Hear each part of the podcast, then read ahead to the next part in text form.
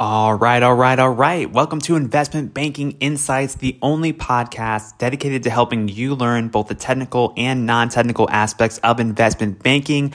My name is Alex Mason and I am your host. Thank you so much for joining me today. I appreciate your time your attention as we learn investment banking together. So let's go ahead and get into it. We started a brand new topic, a brand new series here on the show. We're going through mergers and acquisitions. We just spent a lot of time talking about discounted cash flow.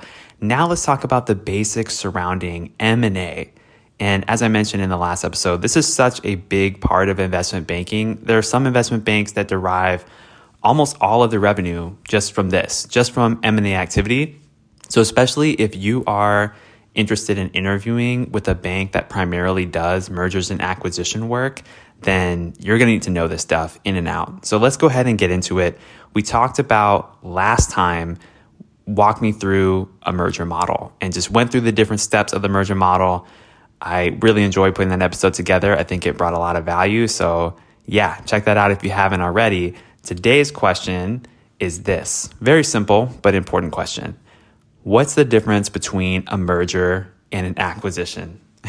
I mean, we talk about M&A, M&A, M&A. These terms are often used synonymously, but they're actually a little bit different. Mergers, this is usually a term that's used when two similarly sized companies are combined together. Similarly sized companies are combined together. And then an acquisition is usually the term that's used when a bigger company buys out a smaller company. So, big company buys a small company, that's considered an acquisition. Two similarly sized companies come together, you know, maybe one buys another, but they're kind of the same size, you know, technically it's an acquisition, but it's really more of a merger in terms of the the colloquial terms that we can all use. And here's just two quick examples for you. So, an example of a merger is actually an investment bank that merged not too long ago, a few years ago, in 2019, when investment bank Piper Jaffray combined with Sandler O'Neill. And if you don't know about this bank, this is now the bank that is called Piper Sandler, based in the Midwest. And yeah, so these two investment banks got together, decided they would be a better organization if they combine their workforces. So they they merged and that's considered a merger. Both companies were already around the same relative size together. Then consider an acquisition. Uh, an example I have here is last year, big news in the tech world when Adobe purchased this really amazing web, web design business called Figma. And everyone in Silicon Valley is like using this thing as a design tool. And Adobe was like, wow, this is real competition here for some of our products and services. Let's go ahead and buy it.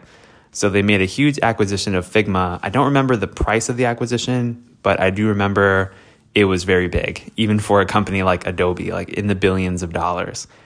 And even though Figma was being valued as a billion dollar plus company, it may be many billions of dollars. I don't remember the exact number even though it's valued like that, Adobe as an organization is, I think their market cap is in like either the very high tens of billions or might even be over 100 billion now.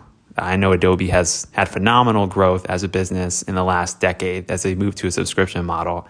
So that's an example of an acquisition. You have this mega company, Fortune 500 company, S&P 500 heavyweight Adobe buying this very, very fast growing, but also relatively small business called Figma. So that's an example of an acquisition.